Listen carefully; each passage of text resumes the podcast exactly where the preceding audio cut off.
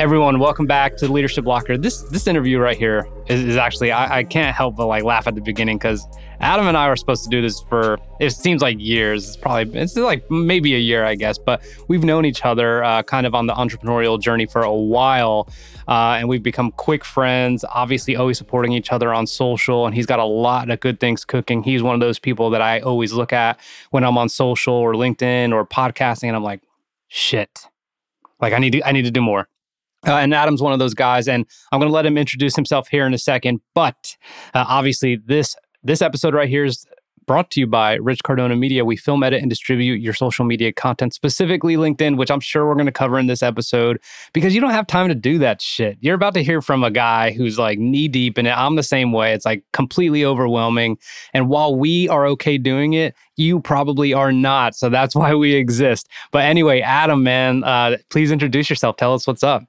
Rich, I, I looked at my calendar. I, I think it's been about nine months, and it's kind of comical because we've tried to do this a few times, and both of us are busy guys, right? And there's nothing. Pre- it's it, it's become a laughing point. Yes, where we've had to reschedule. So I can't believe that we're doing this, and I can't believe that we're getting this in in the year 2020. It would almost be super 2020 if we had to cancel again, but I'm glad I'm glad we're actually doing it. Thanks for having me. My name is Adam Posner. I'm the founder and managing director of NHP Talent Group. We are a boutique talent access consultancy located here in New York. Work with brands, agencies, startups, anywhere from, uh, you know, we like the small guys. That's where we, we operate best, you know, 25 to 150 people firms. Uh, we work closely with them for their talent needs. I am also the host of the number one career podcast in Slovenia, the POZcast, which I am very proud of. I've been doing that since February 2019, where I bring together leaders from the world of business, marketing, and whatever Rich does uh, onto my show. He is podcast alumni um, to really showcase just amazing humans that are doing great work and highlight their career stories to really show how every one of them have had to harness their own inner tenacity to drive their careers forward. And uh, thrilled to be on, Rich. Dude, hold on a second. You said February 2019? I launched a show in February 2019 in this little room. You've interviewed like a thousand people. So I've had on, I've recorded 120 podcast episodes. We are dropping episode 112 this week. And since November, I've done 70 live shows. That's insane. I, I asked Adam a few weeks ago, I'm like, dude, you got to interview these guys. And they happen to be clients, but they're like, I mean, they're really, really, really damn good. He's like, dude, I'm booked till like next year. I'm like, what the fuck? Tell me a little bit about the talent uh, group, real quick. So, what what exactly does that mean? Uh, and by the way, the, the this is for all small businesses, but we definitely have a little bit of a focus on veteran entrepreneurs like myself, man, just so people kind of get an idea of like what industries exist out there. Yeah, absolutely. And and thank you first and foremost for turning me on to a bunch of really awesome veterans and veteran recruiters that I've been connecting with over the last couple of years. I've featured some on my live show. Nice. I've been guest on other shows too. And it's just all about sharing the value and anywhere I could help out the men and women that literally give the ultimate sacrifice to this country. I mean, I feel like it's it's my responsibility to give back. So thank you for fostering those relationships. Thank so you. NHP Talent Group, as I mentioned before, we're recruiters. I am a recruiter true and true. That's exactly what I do. I'm a connector, but we do things a little bit differently. Most people know of recruiting in a contingency fee based kind of world. You place somebody, they get a fee. That's how it works. We do it a little bit differently where we are a hourly retained consultant. We're not just placing that warm body in a seat, but we're working closely internally within those companies, essentially as a white label extension of their talent team. If they need to scale and they don't want to hire a full time recruiter, they bring us. We're basically consultants, man. Like if you think of any of the big five firms, we come in, we really work closely with the hiring managers so they don't have to deal with the nonsense of outside recruiters that just throw shit at a wall and see what sticks. It really is a white glove, white label service. And I found for me, man, it was it was where my clients valued me the most. You know, the hardest part in recruiting is not just the, the finding the right person to fit the job, but it's those relationships internally. How are you working with the hiring managers to get their feedback to really close the optics and close the aperture of your search to find the right candidate? And when you have an outside firm, maybe three or four firms working, you're managing three or four people coming at you. We have one central point of contact. It's much more efficient. It's much more cost effective. And I've been building out this model for the last two years with case studies and clients that really, truly believe in it. And it works. And, and we're growing. For veterans, a lot of them get pinged by recruiters and some of it is is kind of extremely obvious some of defense contracting government contracting whatever and then some of them are elsewhere i remember a couple years ago when i was you know hating my life and i was at amazon and i remember listening to a bunch of my peers telling me that they got recruited i'm like what do you mean you got recruited like I didn't. I never got recruited. I'm. I felt like I was a fucking stud. I'm like, how how, how did that happen? How did that find me? Yeah, yeah, dude. So how do how do you get recruited? Like, do you need to put your name in a hat somewhere out into the world? Do people find you? Like, what the hell do you need to do to get noticed, especially people like us? Yeah, well, it's interesting too. So it, it really is about relevance, and this is a word I keep hammering down. And let's just talk LinkedIn for a second there. If a recruiter is doing a basic search on LinkedIn, depending on the job, you want to make sure that you have those buzzwords in your resume, in your headline. If I am looking for a senior art director, those things need to be in the headline, right? If I'm looking for account management, which can mean a broad range of things, like I'm looking for account management and advertising. I'm not looking for account management and sales. So it's really about being relevant to the search that you're looking for, the types of jobs, and making sure that it stands out in your resume and it stands out on LinkedIn. I mean, it really is that simple. People try to overcomplicate the candidate side experience, but ultimately it comes down to being relevant for the jobs that you want being relevant for the jobs that you're applying for and being laser focused in that job search, right? I always use the analogy, right? Like I would love to be an astronaut, but I'm not applying for astronaut jobs. I have no astronaut experience. So if, I'm applying to be an astronaut, I'm not getting calls back. Why the hell should I be, you know, disappointed in that? You have to be realistic in your job search. And especially now, right? There are, listen, there's a lot of categories and industries that have kept hiring. Their foot has been on the gas. A lot of the stuff that I do, performance marketing and media, paid search, paid social, e-commerce, product, UI, and UX. These jobs have been consistent throughout the pandemic. Other jobs, let's take hospitality, sports, you know, travel, tourism. Those things are down right now, man. I'm so glad you said that. So, what if I've been in school for the last three freaking years or three and a half years? I'm coming up on graduation. I've been stu- I've been studying retail management or hospitality. What would you say to me? Shit, no, I mean, you really have to think about the transferable skills. Like, what other pieces did I learn there? I know my passion is in retail. My passion might be in travel and hospitality, but right now that's not an option, right? So you have to be pragmatic. You have to be realistic about what am I going to do to, it could be a short term. Hey, listen, you know what? This is temporary. I have faith that the travel and tourism sector is going to come back in the next 18 to 24 months. But what could I do right now to gain experience, relevant experience that's going to be transferable once that market opens back up where I could pivot back into it? Right? So you have to really dig down and think, okay, what else could I do? What else is out there? And what else would at least make me happy for the time being? Listen, it may not be your dream job, may not be your dream industry, but we all got to put food on the table. So you have to be realistic, man. You can't just sit around. Let me ask you. Uh, I'm going to give you a couple. I've never done this before. I, I'm going to give you a couple sample LinkedIn headlines, and you're going to tell me if it works or not. Rich Cardona, transitioning Marine Corps officer. Well, it's telling me who you are. It's not telling me what you do. Yeah, big fat no from me for sure. Uh, okay, MBA candidate 2020. Okay, he's got a good pedigree. He's he's studying. He's going to graduate. Does that say what I like? I, doesn't tell me anything. It doesn't tell you anything. Yeah, right. Like I mean, like no, it's just an MBA. Um, MBAs are a dime a dozen these days, right? I mean, I could have went for my MBA, decided not to. I looked at the ROI on it. I wasn't going into consulting. Dude, I know. I just did a podcast uh, the other day on on that. It's called "Don't Pay for Your Network" because a lot of MBAs say you're paying for the network, not the education. Oh man, I went high and to the right on that. But okay. And then lastly, let me give you this. Yeah. And I'll tell you my MBA story. Yeah. Uh, okay. Perfect. So, and the other one is I am an aviator, which I was, and I want to go into operations management. How should I coach up my headline when it's where I want to be, but it's not what I have done? How would you suggest I kind of present myself, especially on a platform like that, to to the point where I could potentially get recruited? Yeah, that's that's a good one, man. I mean, I would put all those in a headline, and I would be very transparent. You know, I would say I would say experienced aviator looking to transition into operations. I'm so glad you said that. Something like that, right? Because the keywords are there. The keywords are there, and you're being transparent and you're being real. Like you're not. A lot of people use the LinkedIn headlines and they're like, they use to put such bullshit in there, right? And you and it's clear as day. Like X, and I also don't like when people write like X, X Amazon, X this, X that. Like, who gives a shit? How about right now? What are you? Yeah.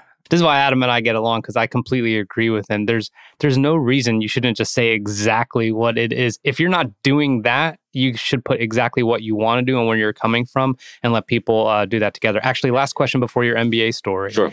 Should should people reach out to recruiters? Like, if I see Adam, a yes. recruiter on there, like, do I reach out? And if so, what the hell do I say? You want to connect and tell me what you're up to, and I'll be very clear with people. I there's been times like I had one last week. I, I was doing an, an SEO search, and this guy from Utah reaches out. He's in my network. We've connected a while back. He said, Hey, Adam, just checking in, seeing what's going on. I'm like, Hey, dude, great timing. And we got him in. We got him the interview. He went, he went a couple of rounds. Unfortunately, we, we passed on him, but that's the power of LinkedIn, staying top of mind with recruiters. I can't manage 15,000 connections top of mind on, on my LinkedIn. So you got to be proactive and get, on, get in my face. And I'm not going to be a dick about it. If you're doing it the right way and you're approaching me the right way and you're not being very needy or demanding, I've had that too. But you also have to be empathetic too, because you have to put yourself in a place of an out of work job seeker who's desperate and needs a job. So you have to take a step back, reply to them in kind with some empathy. And then if they reply back with a similar tone, then you could kind of say, all right, dude, you need to chill a little bit. But most of the time they'll be like, all right, I'm sorry, you know, like rough day, you know, I didn't mean to come off that way. So you have to give people, I always give people that that second chance to not be an asshole. Yeah. Oh man, I love that. So to anyone else listening, like here's my two cents on that. If if you reach out to someone like Adam or another agency or recruiters or anything like that, like you have to be ultra specific and creative. Okay, be creative with your headline, and then like marine aviator seeking industry change, like that might catch someone's attention. Maybe I don't know. Like who knows? But in the body, it can't be like. Hey, uh, just checking in. You know, things have been really rough looking to get into e commerce. Like, dude, what? Like, you're already putting the work on me if you can specify exactly what you want to do, why you think you're qualified to do it, and that you could interview about it, then game on. You said something very key in that is don't put the work on the other person. That's another thing I've been changing too. When it, when like I used to say to people, "Hey, just let me know how I could add value to you." That's putting the, the onus on somebody else. So what I say instead is, "Hey, listen, I have a great network. In your job search, while you're looking, if you see that I'm connected to somebody, reach out and say, "Hey, Adam, do you know this person at that agency?" And if I know them, I'll tell you yes. And I'll also tell him if I have the relationship where I can make an intro, or I'll be very transparent. Like, listen, connected to 15,000 people on LinkedIn. I don't know everybody personally. So you have to be specific in your ask. Yeah. That's the tough part, man. I, have definitely said the same thing, but you and I both know I don't know half my connections. If people enjoy my content, they say they like my content and they want to connect, I connect, but it doesn't mean like we've talked. So let's get into your MBA story really quick. I want to hear it. I want to hear what you had to say. Just a quick one here. So I left, I spent five years at SiriusXM 2006 to 2011, some of the greatest years of my life. Personally, professionally, I learned a lot. A big Howard Stern fan. The reason I do my show and my idol in in interviewing is Howard Stern. Yeah. Um, and we talked offline, like I'm building a Howard Stern studio, like homage. But anyway, so I go from Sirius XM to American Express. Like literally went from like this cowboy Wild West culture, radio fun entertainment to corporate American Express. I had to put pants on, man. I actually had to wear like khakis and button downs. And it was, I knew on day one it wasn't for me. So I, I go through like two days of like this training, this hardcore training. And now I'm meeting the team and they're introducing me to everybody. And I swear, at this point, I'm maybe 11 years out of college into my career. And I swear to God, I thought it was an anomaly. But the first couple of people I met, I'd introduce myself and they would say, instead of asking where I came from, like what company, they'd say, Oh, what B school did you go to? And when I said to them, I go, I went to B school called Buffalo. I went to University of Buffalo. They're like, all right, did you get your post grad there? I go, no, I didn't. And the look on their face when they knew that I was in the same position or higher than them, getting paid as much or more without the B school degree, dude, that face was priceless. That told me everything. So that's my little B school story. It means jack shit, right? The real experience is what you get on the job training. Can it open doors for you? Yes. Can it get you ahead? I'm sure. But is it worth that ROI in this day and age, unless you're going into a big consulting firm or anything like that, very highly specialized? And you're at the top of that MBA class, in my opinion, it's not worth shit. I, I agree, man. So this is a perfect we're kind of talking about learning and, and maybe the avoidance of learning, so to speak, because we're doing it experientially. But you've learned a lot of things over your years. I didn't know about the Sirius thing, and I had I didn't know about American Express either. We've known each other for a little bit now, but you also had some learning points a little bit after that, and then ultimately you landed in your company, and there's growth there, and, and we could talk about that. But what were some of the things that you learned a little bit along the way that I, mean that you probably couldn't have have foreseen, but were pretty impactful on on the trajectory of your career or, or your professional career? Well, a- absolutely. And the big thing I've been talking about lately is most people who know you and me, who know me, like they know my story. I work for Vayner. I work closely with Gary. I got fired from there because I didn't do the job they hired me for, and I had to pivot into the into the world of recruiting. And I've shared the Gary Vee story a million times, but there's a big piece that I've really started to hone in on, which is prior to me getting let go at Vayner, I never took true accountability and responsibility for the mistakes in my career. It was always blaming somebody else this happened because of that. It was always that person. But it wasn't until that time when I got let go from Vayner that I really took accountability and said, you know what? That shit was on me. I could have fixed it. I could have screwed up. I could have done better. And that was really eye opening for me because once I was able to take accountability, that opened up the vulnerability door to say, okay, let's really talk about what I'm not good at. Let's talk about how to improve on that. Let's kind of see where that goes. And once you open up vulnerability, dude, everything else opens up. That self awareness eye, that third eye, that it's everything, man. Yeah. What you know what changed? Yeah. What changed that made you be like, that's it. It's on me. Like I've been there, man. But what changed? I think it was this deep, dark hole where I said, I can't go back into that world of advertising and marketing. I can't do that. Because I thought about it, I'm like, how the fuck am I going to go into that next interview and tell the story why I'm not working at Vayner? How am I going to walk in there and tell them why? Am I going to lie to them? And if I'm truthful to them, why the hell are they going to hire me? And that was a reality check, man. That was a stone cold reality check. And I think sometimes in life, we need to get punched in the face to know what it feels like and know you never want to get punched in the face again and learn how to avoid it. And for me, that was a big change in my fundamental thinking, how I think inwards and project myself out to the universe and changed everything, changed my approach, my mindset, and my relationships. Why do you think accountability uh, enables vulnerability? I agree, but I want to hear your take on it. Yeah, man, because I think it's a mindset shift where you're where you're truly taking where where you're really saying, you know what? Yeah, I'm done making excuses, right? Like that's on me, man, right? Like that's real ownership. That's real self-growth. That's development inside where you can take responsibility for your shit. So many people pawn it off onto others and circumstances and make excuses. I could make excuses.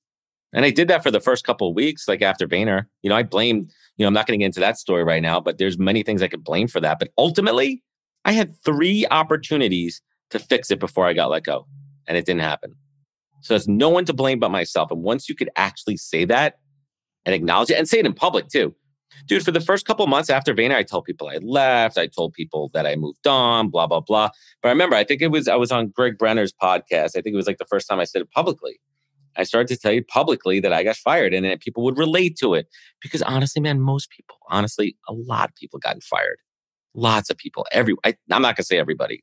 Everyone in their career, right? You've been through shit, right? You get fired, you get let go. It's okay. move on. You make mistakes. It doesn't define me. That was a chapter. So I mean, I'm not asking you to retell the story or anything like that, but what did you notice the first time you told it? You're like, like, okay, here's what actually happened. Cause I know what you mean, man. There's like that kind of grace period you give yourself, like, nah, man, like like I don't need to say anything. No one will ever know, right? but but then you no you hit it. Know. And what did that do? What did that do for you mentally? And and did you even think for a second, like, I wonder if this dude's gonna be like, what?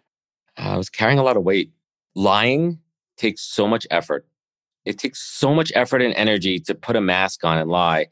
And once you stop the once you stop the charade, once you stop the facade and you let it down, man, and you just be who you really are, dude, you have so much energy to use in other places. And I found that like once I was able to take the facade down, it opened up this other gear. Like I was able to go into a new gear in my life, this entrepreneurship gear, which I've had burning inside. And now this thing fires everything that I do. I mean, it's insane. Like the, the way I think right now, like the the the focus, like and, and I really truly say this. Some people are multitaskers, some are not. I'm a very laser focused multitasker. I could do lots of things really well at the same time. And not everybody could do that right? So that energy of, of stopping the facade enabled me to do what I was meant to do better. And I really believe in the energy shift. Dude, I I absolutely love that. And I feel like things slow down and speed up at the same time, meaning, you know, you, you, start slowing down like pieces of the negative shit that was just kind of circulating inside, right? And then other things start to speed up because of that. Be, like you're saying, like there's no dwell time because there's not a lot to dwell on on like what I got to fix about myself. And and I don't mean as a person like we can we always are going to be working on our businesses. Like that's a given man. Like there's always a fire to put out no matter what. So that's fine. But you don't have and you mentioned it like the energy. I always like to say this man like every time i get up i'm like let's go. Like all right here we go you know? And, and i have the energy to do it because i love it i want to do it and there's nothing holding me back. And i don't think i don't know when the last time we talked but about this or if I even told you, but I mean, I quit drinking unintentionally when I was showed up pretty much hungover or half drunk. I still don't even remember till like an interview I was doing in person. And I was like, this oh no woman is going to discover me. Like she's going to expose me and be like, what? And, I mean, and everything went fine. She actually was like, let's go to lunch and whatever. And my husband will come and blah. And I'm like, I'm getting on the first flight out of here. This is ridiculous. But anyway, I'm like, cool. Like that's gone. And and just the amount of things that have changed since then you know and, and i don't even mean something that drastic. It could just be literally i'm going to get up from the desk today and take a couple meetings walking around the fucking block. You know what i mean? Managing right. that energy. But yeah man i love the accountability piece and the vulnerability piece. I com- i could not agree more that it kind of frees up some energy. So now that you had that energy freed up where did it kind of lead you to? And and how'd you know that like that's what you wanted to do? Because you got a lot of ideas once you got that kind of time yeah, well, we'll take a, a, quick step there. I mean, the first step was a really hard one, which was accepting at I was mm, 35, 36, that I was about to switch careers, that I was about to, after 15 years, go into a new profession. And that was really scary for me. So I needed to go in with a clear head. I needed to really go in and be like, all right, I need to be open minded. I need to listen. I need to not do one of those things which I used to do, which is pretend I know everything, like for real. Right. That was a big thing of mine. I used to be that guy that thought he knew everything. And once you drop that shit, man, and you could open, dude, I had this opportunity when I moved into recruiting. This veteran recruiter, his name is Tom Hall. I love him to death. I was so lucky that this guy took me under his wing because this guy's been recruiting for 20 years. One of, he's one of the best in the business, and he fell into my lap. He hired me and he spent the time to really teach me how to be a recruiter. There's an art and a science to recruiting, big time, two different complete areas here. And he taught me both of them. He didn't bother teaching me too much of the biz dev. He taught me the techniques because I had that and he knew where to focus. He knew that I knew how to do the relationships. I actually knew like I'm a natural sales guy. I've always kind of had that in me. So that wasn't the hard part. Asking for business wasn't the hard part, but I had to learn how to be a recruiter. And the key thing to being a recruiter is understanding a candidate's motivation. Why does Rich want to leave this job? Why does he want to go to this company? What does he is it is it money? Is he not being valued? Is he going through some shit at home? Did he just have a third kid and needs to pay get a bigger house? Like understanding someone's motivation in recruiting is everything because you need to have that understanding and leverage in that relationship to pull somebody through and get them across the line to accept an offer. Let me ask about uh, Tom Hall really quick. Like, how did that happen? You said he fell into your lap, which I mean, I'm sure you had to do something in order to effectuate that. Well, yeah, man. So, so I had a good relation. I had a good relationship with this guy, Fred Sill, who was a recruiter who tried recruiting me when I was on the marketing side. And when I reached out to him and said, "Hey, I'm looking to get into recruiting," he was working at a firm called Onward Search. He got me the interview, and Tom was my boss. I mean, that's the way it happens. It's all about relationships, man. And I preach this all day long. I mean, if you look at any of my shit on LinkedIn, it's always about the long game. It's always about building, nurturing, fostering, developing relationships because that's how things happen. And I think too many people right now are so short-sighted and short focused on on the short game, this transactional, these quick wins, these hacks, these ways to to elevate quickly. But those are all houses of cards, and everything has to be built on a foundation of relationships and everything that you do. And that's why I share my story so much because I want to show people how it's built. And I have guests on the podcast where like early in my career, you know, 18, 19 years ago, and people like, how the hell do you still know that person? How did that, how'd you book that other guest? It's because I don't burn bridges, right? I could have burned the bridge. VaynerMedia, Claude Silver, our, our mutual friend Claude is, is, is, is a close connection of both of us. I've had her on my show three times already. You think like that's a company that fired me. Who else does that? You know what I mean? Like yeah. you have to you have to really think about like, you know, you have to think about this shit. Yeah, man. You say you you do talk about the long game and you and I are, are super aligned in that regard and there's a couple other people on LinkedIn that we're like really connected to that see, that see it the same way. How would you say to someone whether they're in recruiting, wanting to be recruited or whatever, to really kind of extend the vision beyond like 10 yards in front of them, right? Like like look at the end zone instead of this first down. And I know it's really hard, but like what would you suggest in order to make that happen? This is a tough one. I mean, I literally just had this conversation with a candidate earlier today and I find it incredibly interesting to talk to candidates that are in this 3 to 6 year kind of range where they maybe have had a couple of jobs and they're trying to figure out their next move and they get so laser focused on the compensation side of it. And there's a great example here. Let's just say they're going for a job and they're looking for 75,000 and the job's only offering 70, right? And I say to them, like, I really need that 5,000. I'm like, listen, let me do, let me do a couple things here. First of all, $5,000 in the scheme of 26 paychecks divided out after taxes and everything is nothing. I'm telling you right now. yeah. I'm not here to count your money because every penny counts, right? But take that 5,000. So you're going to give up a great opportunity to advance your career, to learn, to be in a good place for $5,000 right? So I try to have that conversation with folks all the time to see what that opportunity is. Is this a long term thing where I'm going to take this job and I'm going to be here for the next seven to 10 years, build my career, my legacy? Or is this a jumping off point that's going to help me get to the next level where I really want to be faster? And you really, as a recruiter, have to be a consultant to candidates. Yeah. You have to be a career consultant. Yeah. And I think the way I, I changed my business where I'm not doing contingency recruiting means my goal is to not get them in that role as quickly as possible so I can get paid because I'm getting paid by the client on an hourly contract basis. I don't give a shit how long it takes. I really genuinely care about that candidate and finding the right job for them, whether it's with my client or not. So every conversation I'm having, I'm trying to really figure out what that person's goal is. Is short term, long term, and really make sure it's aligned and help them get to that point. Yeah, and and veterans listening or transition service members, I've hit on this, but he's dead on about the compensation. You are going to be so unbelievably disappointed. I'm telling you right now, you are going to want the same lifestyle. And maybe you got flight pay and maybe you got BAH and maybe you got this and all these freaking crazy benefits. And now you're out on your ass and you're feeling like, well, clearly I got to make 120 or else it's no go.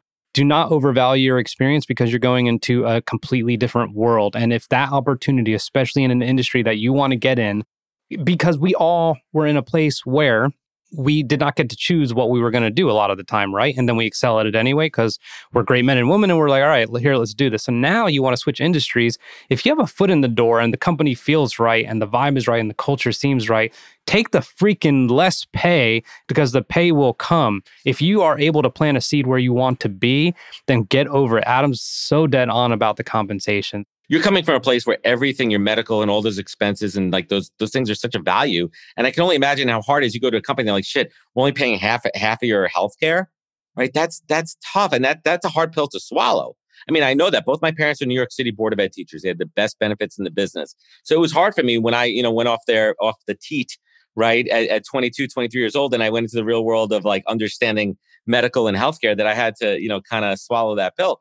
That's a tough one, but you're spot on with that, right? Like if you have an opportunity that checks those boxes where, hey, I really jive with the hiring manager, I align with the values of this company, they're doing what I want to be doing. This is a job that I like. Oh, but it's a few thousand dollars off. The money isn't everything.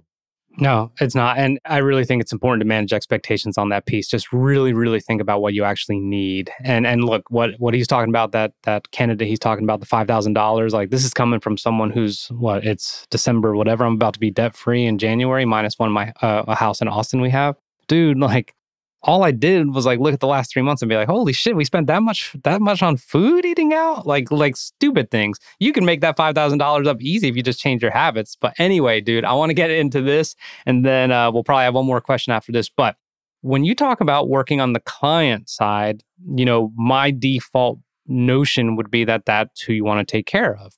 And then on the recruiting side, now you're going to talk to candidates and you're going to try and place them. But how are you on the candidate side? Meaning how do you look at the landscape of a company and recognize like this isn't for Rich?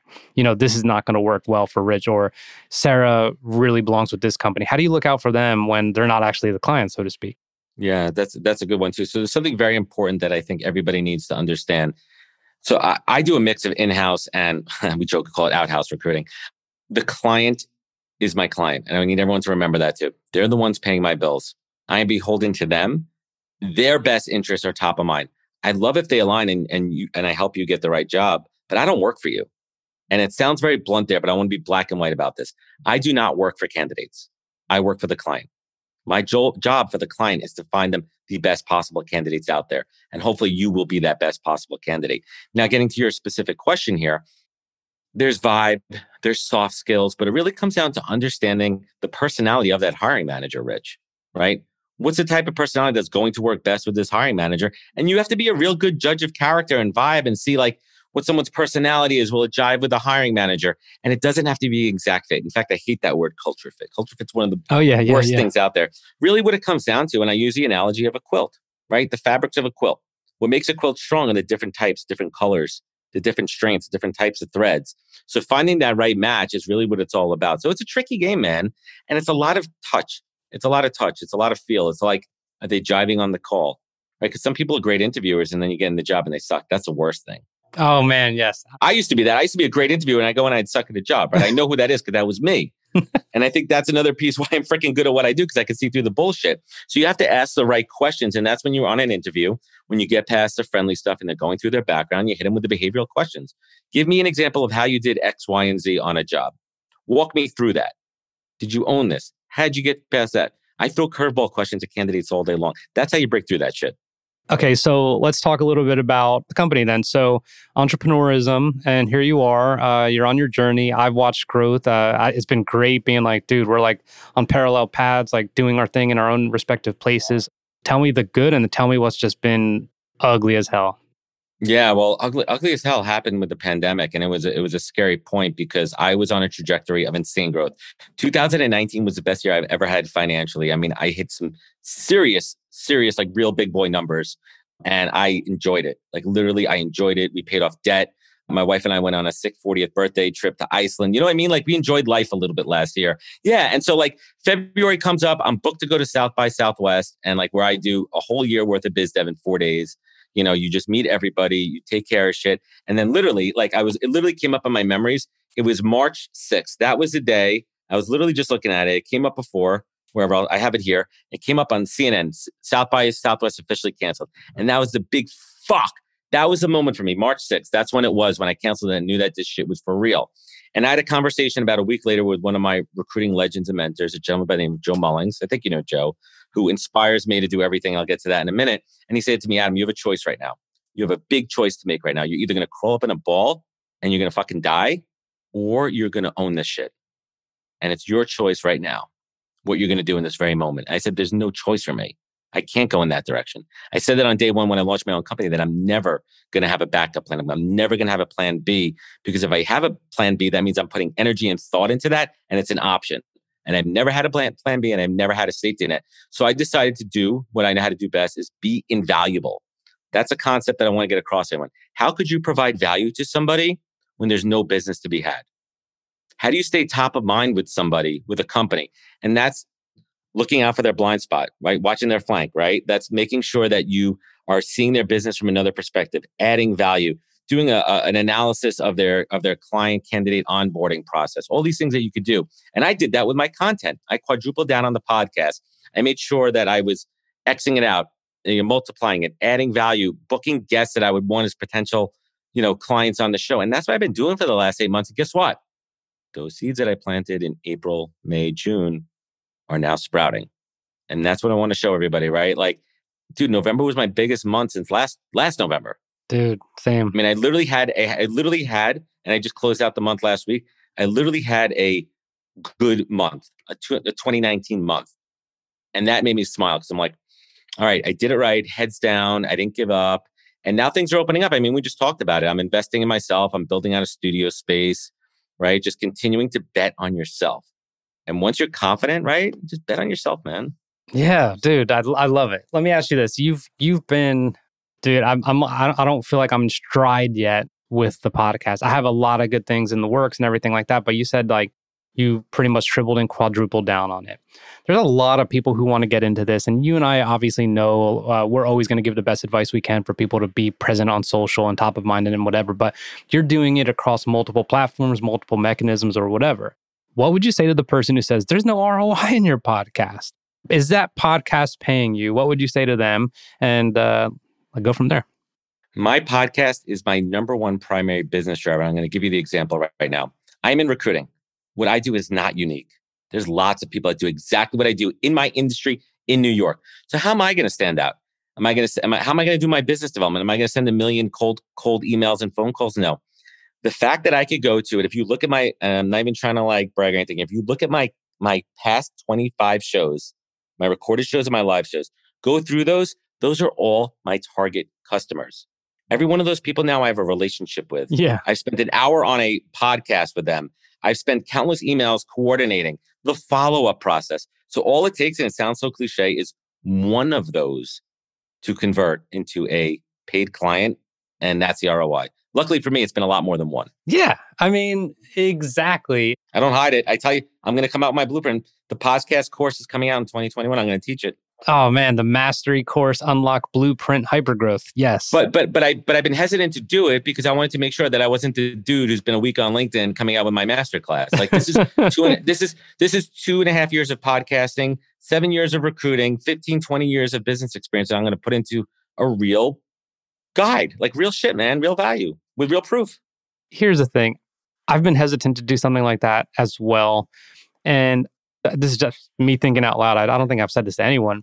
I've absolutely big on social proof and I've been really wanting to make sure that I have it so it's like tangible and you and I definitely see eye to eye on that. We've dude, how many times have we like messaged each other on LinkedIn like have you seen this? Like, oh my god, like someone someone just opened a course or whatever. Yeah, I mean you have you have to have the social proof. Because who's going to buy who's going to buy from you? Here's the thing though.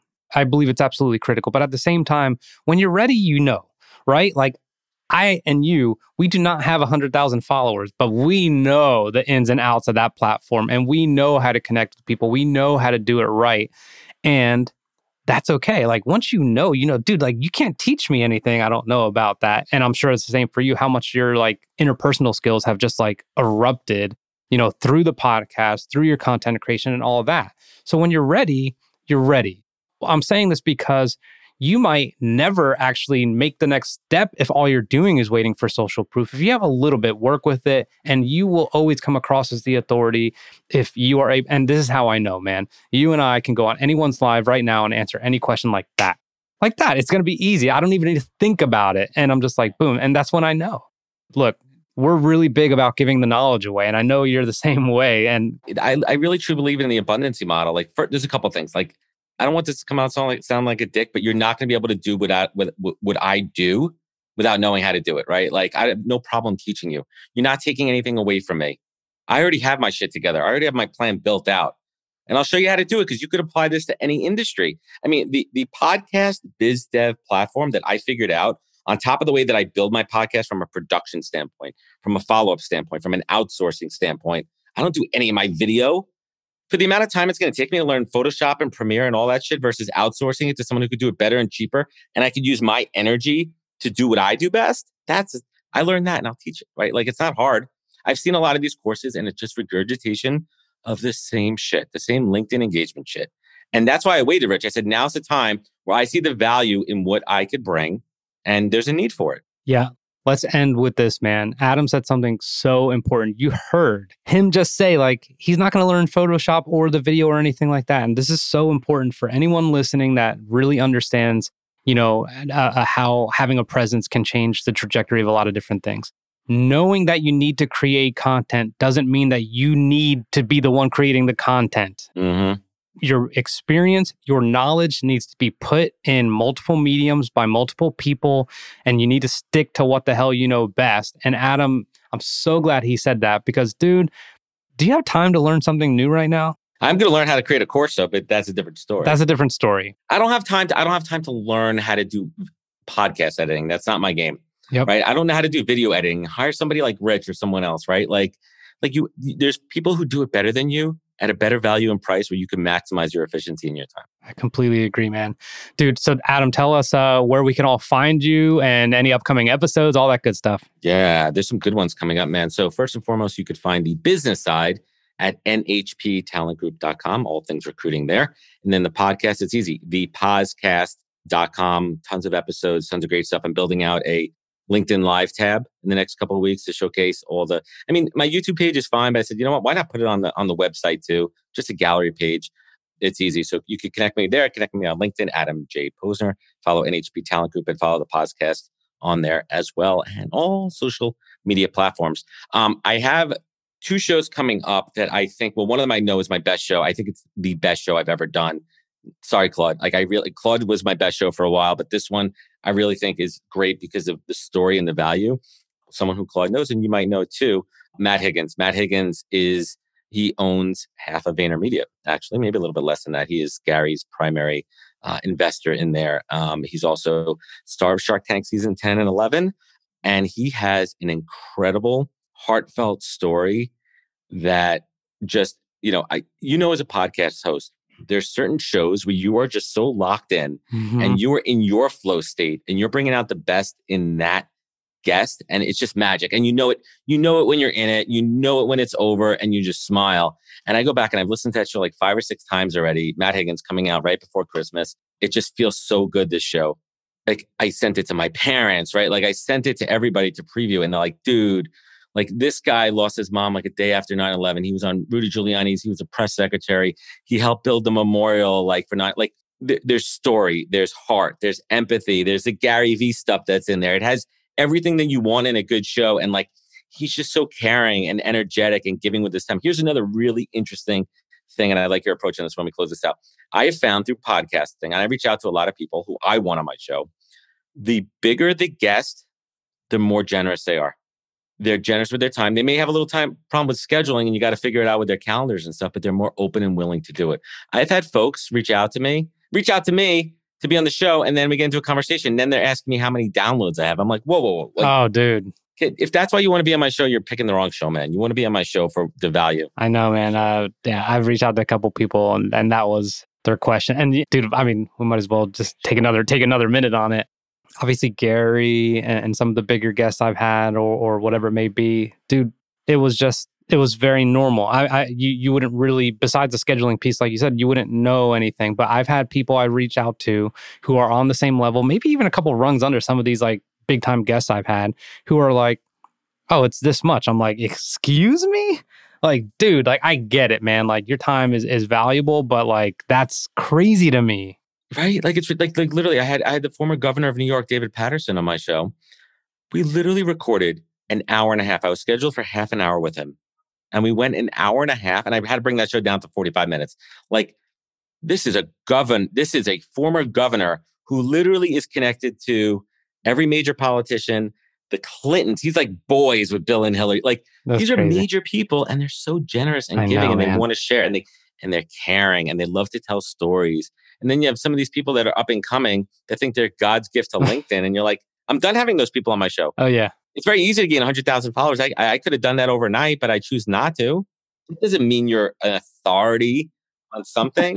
it's just a number, man. I'm with you. I'm with you. All right. Well, we'll end there, but Adam, dude, thank you so much for being on. And and everybody, please, please check him out. Check out some of those podcast Thanks, episodes man. and and especially the Matt Higgins ones. That should be out by the time I release this. And and look, I'll I'll tell you from a podcasting perspective, when you listen to your own episode a bunch of times, that's when you know it's like super legit. so because you can't wait for other people to hear it. Right. When you get excited about it. Yeah, man. Yeah, man. So dude, thank you so much. And everyone, we'll see you next week.